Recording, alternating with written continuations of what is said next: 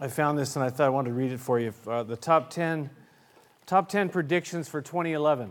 Top 10 predictions for 2011. Number one, the Bible will still have all the answers. Yes. Number two, prayer will still be the most powerful thing on earth. Yes. Number three, the Holy Spirit will still move. Number four, God will still honor the praises of his people. Number five, there will still be God anointed preaching. Number six, there will still be singing of praise to God. Getting quieter on me here. Number seven, God will still pour out blessings upon his people. Yes. I like this one. Number eight, there will still be room at the cross. Number nine, Jesus will still love you. And number 10, Jesus will still save the lost when they come to him. That's, I think, the best of all. You know, it's a brand new year. It's, it's almost sounds like science fiction to me. 2011. Like, it shouldn't be. Like, what is that? 2011? I don't understand it. You know, uh, born in 1955, you know, the 50s, those were the good years, you know, but now 2011, what kind of, you know, what, what are these years that we're facing? Uh, ahead. And, and it's, it's a brand new year. And I've, I've just got a short message for you this morning. And the title of the message is this The Way Ahead. The Way Ahead. And it's really very simple. Uh, and there's kind of three facets to it. Number one is that the way is Jesus. The way is Jesus. It's always been the way. He has always been the way for you and for me. And ahead, I believe, is heaven. Ahead is heaven. And the third part is what do we do till then? Till we get there. So, number one, the way is Jesus, and, and Jesus said he was the way, the truth, and the life. We know the, the scripture, but we, we, you know, we can't um, diminish the value of, of the fact that Jesus said he was the way, the truth, and the life. No one comes to the Father except through him. There aren't a bunch of different ways in this you know, world, you know, telling us, you know, well, there are many ways that lead to heaven. No, there's only one way that leads to heaven, and it's Jesus. It's Jesus. Paul said it there's one God and one mediator between God and men, the man Christ Jesus. Jesus himself said we've got to enter through the narrow gate. And wide is the gate, and broad is the road that leads to destruction. There's a whole bunch of people going in that direction. He says, Many enter through it, but he said, Small is the gate and narrow the road that leads to life, and only a few find it. I want to be part of that, uh, part of that group, that crowd that, that finds life, and I believe I have because of Jesus being my way, my truth, and my life. Jesus is the way, the way ahead. Jesus is going to lead us to heaven. You know, I, I looked this up, and, and not and, and, the word heaven is mentioned over 400 times in Scripture. 400 times. You know, if there's something that's mentioned quite a few times, what does that mean? It's important, it's big, it's huge.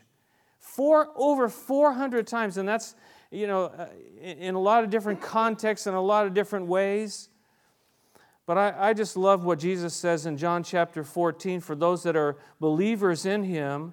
He says, don't let your hearts be troubled. Trust in God. Trust also in me. In my Father's house are many rooms, and if it were not so, I would have told you. I'm going there to prepare, uh, prepare a place for you. This place called heaven, he's, he's preparing a place, and he says that if I go and prepare this place, I'm going to come back and take you to be with me.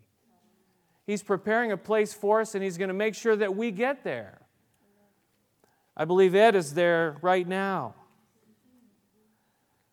Paul says in 2 Corinthians that, that if the earthly tent we live in, this body is destroyed, we have a building from God, an eternal house in heaven, not built by human hands. Meanwhile, we groan, longing to be clothed with our heavenly dwelling. I don't know about you, but I do sometimes. Oh, you know, I just want to be home. I want to be in heaven. But Paul also said that he, he felt the same way, but he said, you know what, I got something to do in the meanwhile. So until God says it's time, I got, I got to fulfill what God's called me to do. Our citizenship is in heaven. The way ahead is heaven. The way is Jesus. The way ahead is, is heaven. Our citizenship is there. He says we eagerly await a Savior from there, the Lord Jesus Christ. Our inheritance is there.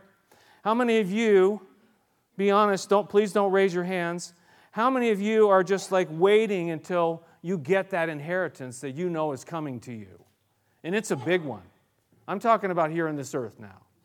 You know, you just know that, you know, when my, uh, you know, so and so, when, when maybe I get to a certain age or somebody dies, and God forbid you're thinking about them dying, but I'm going to get that inheritance and it's going to be huge. And you're just waiting for that. Shame on you. I'm just kidding. But you can see me after and we can kind of work together on that. You know, none of a lot of us. I did receive an inheritance one time. You know, from I didn't expect it, and it wasn't wasn't that big and everything. But, but, but you know what? It's gone. It's already gone. I got that inheritance, and and it wasn't long. It was gone. But there's an inheritance that Peter says is waiting for us. It's kept in heaven for us that can never perish, spoil, or fade. The way ahead is Jesus leading to that place called heaven. We don't have a lot of descriptions about heaven. We know it's an incredible place. We used to sing a song, Heaven is a wonderful place filled with His glory and grace. How many of you remember that song? And that's going way back. But in the book of Revelation, we get little glimpses as well as other places. But, you know, let me just read a few uh, little pieces of it. That number one is that the dwelling of God is with men, that, that we're together with Him. And it says he will live with them. And then it says he will wipe every tear from their eyes. So no more death, no more mourning, no more crying or pain. It says the glory of God gives it light. The glory of God is going to be there. The throne of God, it says, and of the Lamb will be there in the city, and his servants will serve him, and they will see his face. We're going to see his face. First Corinthians talks about that. We're going to see him face to face. Now we see through a glass darkly. We kind of see kind of a, you know, a, a not a very clear image of where we're heading, but he says you're going to get, when you get there, you're going to be blown away. The way ahead is heaven. It's Jesus. He's the way, the truth, and the life. Heaven is the place that we're going. So I want to ask you before we get to the third point is this is are you going there? Have you made that decision to receive Jesus Christ like we've heard about here? Has your life been changed and, and, and, and transformed? Because, because without Jesus Christ, the way, you're not going to get there. And the way ahead for you without Jesus Christ, apart from Him, is not a very promising picture, the Bible says. Are you going there? Today is a good day. 1 2, 1 1. You could remember that for a long time, right? 1211. That you made a decision on this day that you're, you're going to give your life to Jesus and you're going with Him.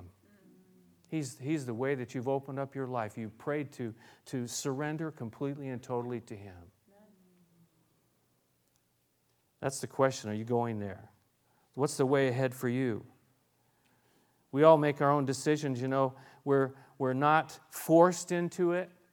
We're not, uh, we don't come along because of our parents, because we go to church. None of those things matter. What matters is each one of us making an individual decision to surrender and, and fall at the feet of the cross and say, Jesus, Jesus, Jesus, sweetest name I know. The way ahead is Jesus in heaven. But till then, what do we do till then? We don't know when that's going to be. We don't know when that's going to be. Ed Kisalika was 37 years old. We don't know the day, the hour, the year, the time that God has planned for each one of us. The scripture says that, that our times are in His hand. He knows. He already knows. We do not know yet. So until then, what do we do? Do we just sit at, at home waiting? Do we just sit and, and, and kind of be depressed until we get to heaven. Sometimes we do that. You know, we just get kind of depressed because we can't take it anymore. But I don't think that's what he's called us to do. So I want you to turn with me to Acts 2:42. and this is, a, this is a, one of our foundational scriptures, and, and, and I think it is a vision for us and for our fellowship for sure, for us individually, and for our fellowship. Acts 2:42 it says they devoted themselves they devoted themselves to the apostles' teaching, which is the word of God, to the fellowship, to the breaking of bread and to prayer. Everyone was filled with awe. Many wonders, miraculous signs were done by the apostles. It goes on to say, and at the end of that section there, it says that the Lord was adding to their number daily those who were being saved. Acts 2.42, it's a, it's, a, it's a call, it's a vision. It says they devoted themselves. This was part of their worship, part of their devotion, part of who they were, what was important to them, the choices that they made. Acts 2:42. Maybe uh, when we get to the beginning of the year, it's time for us to think, and, and I'm not talking about, uh, you know, New Year's resolutions. I'm talking about a vision for life. A vision for life that, that this is kind of where, we, where we're going. This is kind of who we are. Not just, you know, uh, something I'm going to lose a few pounds. I'm going to, you know, uh, you know, I saw this on the TV. I'm going to stop using my credit cards. I'm going to, you know, all these things, you know. Well, those are maybe important in some ways, but but this is a vision for life. This is way, way more important than that. That's like nothing. Think back for just a minute here. We kind of look back, we kind of look at, at where we came from. We kind of think about where we are today and then kind of look at where we're, where we're going tomorrow. And, you know, I, I read uh, uh, Charles Swindoll said these words. He says, Stop and look back recall why we began the journey in the first place, restate our original objectives. Are we on target? What did we come to do? Speaking about a church, he was speaking in a book called Church Awakening and, and the church that he's a pastor of there in Texas. And it made me really think about this.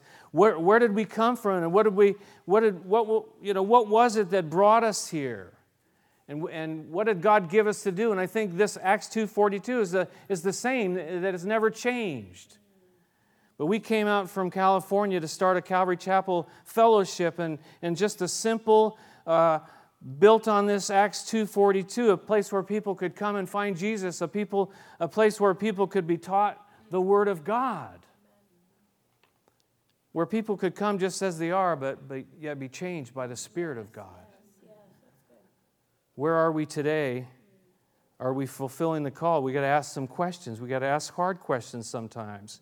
In our personal lives, in the lives of our fellowship, are we, are we still doing what God called us to do? Are we still on that narrow path? Are we kind of wandered off a little bit? Have we maybe taken a couple of turns somewhere? Maybe it's time to renew the call. Sometimes I believe that God allows a shaking. He allows a shaking in our lives to see what remains to see what's really there, to see what's important. Uh, I'll quote to you a scripture out of Isaiah 54. He says, Though the mountains be shaken and the hills be removed, yet my unfailing love for you will not be shaken, nor my covenant of peace be remo- removed, says the Lord, who has compassion on you. Though all the shaking takes place, his love and his peace and his compassion remain.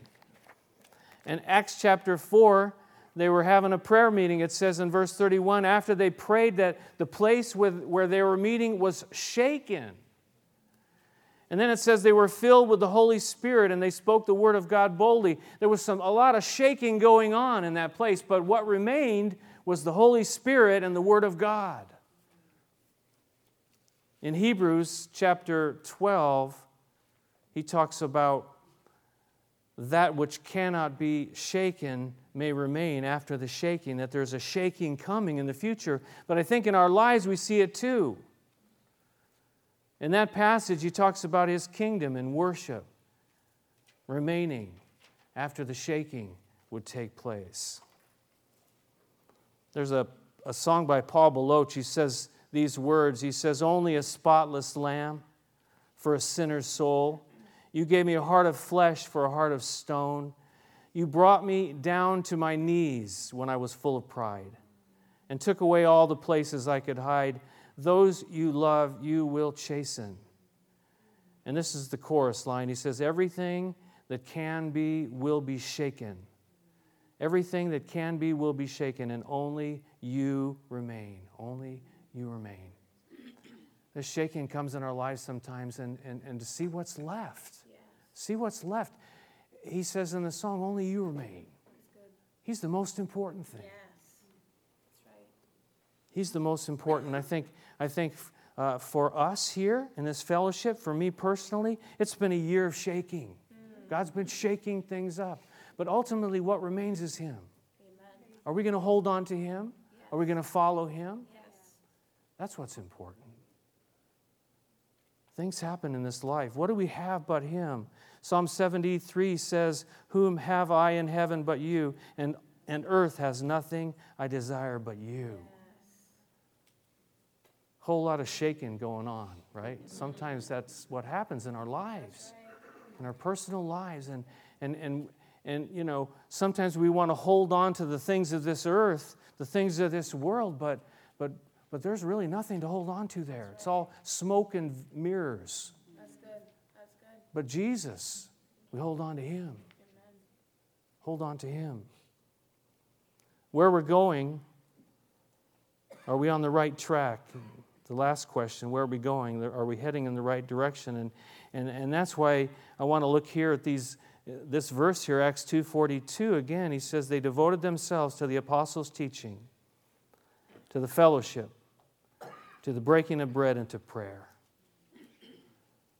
Are we on the right track? These are the simple basics we can ask ourselves. Are we, are we still doing those things? Number one, he says the apostles' teaching, and that, of course, refers to a life in the Word. The way ahead, the way is Jesus, ahead is heaven, but, but till then, what kind of life do we have? And do we have a life in the Word? Number one, do we have a life that's in the Word of God, that the Word of God is in us, and this is part of who we are? And, and, and we have established that here as, a, as a, the, uh, one of our priorities that we're always going to hold on to God's Word. I love it when they give their testimonies, they always have a, a scripture, a foundation scripture they hold on to. Do you have a verse like that yourself? I remember Bill Kinnaman, he, you know, when their kids were young, he, he had scriptures, and they all had their own, uh, you know, life verses. And he sort of, in an indirect way, gave me one as well. Do you have a verse that you hold on to? Do you have, do you have God's word in your life? That's what you're going to hold on to when it shakes. Yes. Not some, you know, not some, you know, pop psychology of the world, not something that the world can offer, but, but uh, holding on to the Word of God. Yes. Maybe you only know one verse. Uh, one verse could be enough to get you through. We say, Well, I don't have a, a, memory, I can't memorize things. You can surely remember one verse. Yes. Put music to it, make up a song with it. I think, I think uh, you know, when you have like the melody in your head, you can like remember it better. I think we need to get back to, to more songs that are, that are just based completely and totally on Scripture. A life in the Word, to the Jews who believed him, Jesus said these things. He said, If you hold to my teaching or abide in my word, you are truly my disciples, and you will know the truth, and the truth will what? Set you free. You know. See, you do know more than you think you do. Psalm 119, 105. Anybody know what that says without looking? See, look at that. You know. Your word is a lamp to my feet and a light for my path a life in the Word. The way is Jesus, ahead is heaven, but till then, are we, do we have a life in the Word? In Acts 2.42, they devoted themselves to it. Are we devoted to God's Word? Do we read it every day? Or we just, you know, we, we, we never open the book until we come to church and, you know, the pages are all real fresh and everything? Or, or is your Bible like falling apart because you've been using it and you've been writing in it? Oh, yeah, you can write in your Bibles if you want. There's not writing in this one. I don't write in this one, but I have another one I write in. I circle things. Yes. Amen. For yourselves, do, do you have that, right. that Word of God in you and you in the Word? Mm. In our fellowship, it's always the Word in, in every setting, in every age group. We don't just play games back in our youth church, it's, they're, they're learning God's Word. They're being taught the Word of God. That's what's going to make a difference in their lives. A.W. Tozer, that well known pastor and writer, he said these words. He said, The world is lost on a wide sea, and Christians alone know the way to the desired haven. And while things were going well, the world scorned them with their Bible and hymns. But now the world needs them desperately, and it needs that, that despised Bible too. For in the Bible and there only is found the chart to tell us where we're going on this rough and unknown ocean. And the day when Christians should meekly apologize is over. They can get the world's attention not by trying to please, but by boldly declaring the truth of divine revelation. Yes. Don't be afraid that, that, uh, uh, of what the world will think. Just tell them what God thinks in His Word. That's what matters. That's what's going to bring people to Jesus Christ around us. Number two, a life in fellowship, a life in the Word, a life in fellowship, and the fellowship of, of believers, being a part of a Bible believing and a Bible teaching church. We cannot do it alone. We need each other. We need each other to encourage and to challenge and to pray for. We've got to help each other in this life. It's not, it's not easy. Too many Lone Rangers, Lone Ranger Christians out there. I know that I can't make it alone. I need people, I need friends, I need brothers and sisters fellowship, life in fellowship, fellowship here at church and, and in small groups here and in small groups in homes. Paul would do that. He would, he would have big meetings and he would also have meetings in homes and in small groups. In a small group where you can get to know one another. We need more of those. We need more home fellowships. I believe it's one of the things that God has, has uh, started this church with a vision for, for small groups and, and meeting in homes and meeting here and small groups here and there and, and, and everywhere. You, you got to have that connection with people. Number three, the life in the breaking of bread. This is what he says here. And, and, and really, you know, there's differences of, of thought about this. He was talking about, you know, the communion, or was he talking about breaking of bread and sharing, because that's what they called sharing meals together. I think it's both. But I have a third thing that I want to add to that too. But the first, the cross and communion, a life at the cross and, and in communion with Jesus at the cross. We, we partake, we you know, continually remind ourselves of the cross and, and partaking of communion together. And then that sharing of meals, these potlucks and couples banquets and fun times together that we can have. There's something about sitting, sitting down together and having a meal together. something about that. You're eating the same food. You're, it's kind of, you know, someone has said it's kind of becoming part of you and, and, and you're kind of becoming like the other one. You're sharing this meal together. The breaking of bread. But I think, too, as we've been studying the book of Matthew, seeing the feeding of the 5,000 and the feeding of the 4,000, where Jesus, he, he said, Listen, I want you to feed them. And, and, and, and and he said, What do you have? They said, We can't do anything. What do you have? And, he, and they gave the little bit that they had. And what happened is he says that he, he took the loaves and he broke them. And then he gave them back to his disciples, who then passed them out. And, and they all got fed and were filled. And they had a lot left over too. See, the breaking of those loaves and the breaking of the gifts that we have and, and who we are, a life of service where we're being broken and used by God. That's where excitement comes in. I've, some of these gals talked about, I just want to serve God. I want to do whatever He says. I want to be, you know, in the ministry. So many of us, so many I see of you stepping up and stepping out, willing to be broken. Yeah, there's some breaking that takes place to serve God. You got to be willing to be broken. You got to be willing to, to be poured out. And, and, Jesus, it says he gave his life to serve, and he, be, he didn't come to be served, but to serve and to give his life as a ransom for many, to give his life away. I see it. I see it in different people's lives. I don't want to lift anybody up, but I see it in, in, a person like Alex, you know, stepping, just being willing to be available to, to serve in men's ministry and, and, and practical uh, ministry of serving. I see it in, in Justin in children's ministry, uh, willing to, to, to see God's hand in his life and, and calling upon his life. And make themselves available. I see it in so many of you other people. I don't have time to go and, and, talk about each one, but, but when, I, when I see that, that hand of God and the calling of God, my, my words are just go for it. Just do what God's called you to do. Outreach and missions at home and abroad, always a part of who we are. To serve others here at home and also in other places, to pray and renew that call. We've been praying about that Wednesday nights. You know, God, uh, you know, what, what missions do you have, would you like us to, to physically get involved in? We've kind of like have, have had a period of time where we haven't been out to do. It's not that we don't continue to support our missionaries because we do, and we do that faithfully, but there's also a place for us to actually go and do something. We have our festival, which was an incredible blessing, and I think to reach out to the community. But Jesus said in Acts 1 8, you know, Jerusalem, Judea, Samaria, and to the uttermost parts of the earth that He's calling us to, to go out, and He'll provide what we need to do that. Where's God calling us to go? And finally, the last one a life in prayer, a life in the Word, a life in fellowship, a life in breaking of bread service, and a life in prayer, praying, praying before things happen, during things happening, and after things happen. I think it's maybe better to pray before. I don't know about you. Better to pray before the bad stuff happens.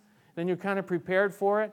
Of course, you don't know what's going to happen, but let me just let me make a prediction. Bad stuff will happen in this world.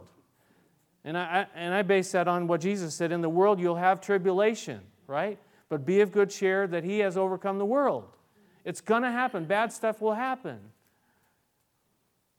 Pray. A life in prayer, they devoted themselves to these things. You know, the shaking that's been happening in our lives, I've said the way ahead is prayer. To use that, those words a little differently, the way ahead is prayer. We don't know what is going to happen in the future, but we got to pray. We got to pray. We got to talk to God about it we got to bring Him our needs. We got to lay it all before Him. And so Wednesday nights, we've been praying together. We've been studying the Bible about prayer and praying. Saturday morning, this incredible, you know, special family prayer that just kind of, that, you know, God just brought up. It's incredible. And our own devotions where we just talk with God in our homes, before church here on Sunday, after church here on Sunday. Pray. Don't be afraid to pray uh, you know, James says, You have not because you ask not. I ask you to pray for me. I pray for boldness. I pray for focus. I pray for help. Pray for me for health and wisdom that I might be a better leader, that I might be more able to help you to fulfill your calling. That's my calling, is to help you fulfill your calling. It's not always easy. I barely know what I'm, you know. I barely can make myself happen. That didn't make any sense, but whatever. My calling is to help you fulfill your calling. And I want to learn. I want to learn. I've, I've always said that. I want to learn. I want to be that leader that God's called me to be. But sometimes it takes shaking. Sometimes it takes a hard path, and that breaking is not easy, is it? To get to the place where you're more yielded, more willing, more understanding. So, in conclusion, the way ahead is what? Jesus and heaven. Jesus and heaven. But till then, a life in the Word, a life in fellowship, a life in the breaking of bread, the cross, service, and a life in prayer. It says they devoted themselves to these things. What's the way ahead for you? I want to ask you this morning here on January 2nd, uh, 2011. Is it heaven? Is it Jesus? What's the way ahead for you? And secondly, in, until it's time for heaven, what's your devotion? What's your life? These things, are, this is the, the early church here, and I think it's a good example. It's a good pattern. It's a good plan for you and for me. Do you hear the call? That's the question.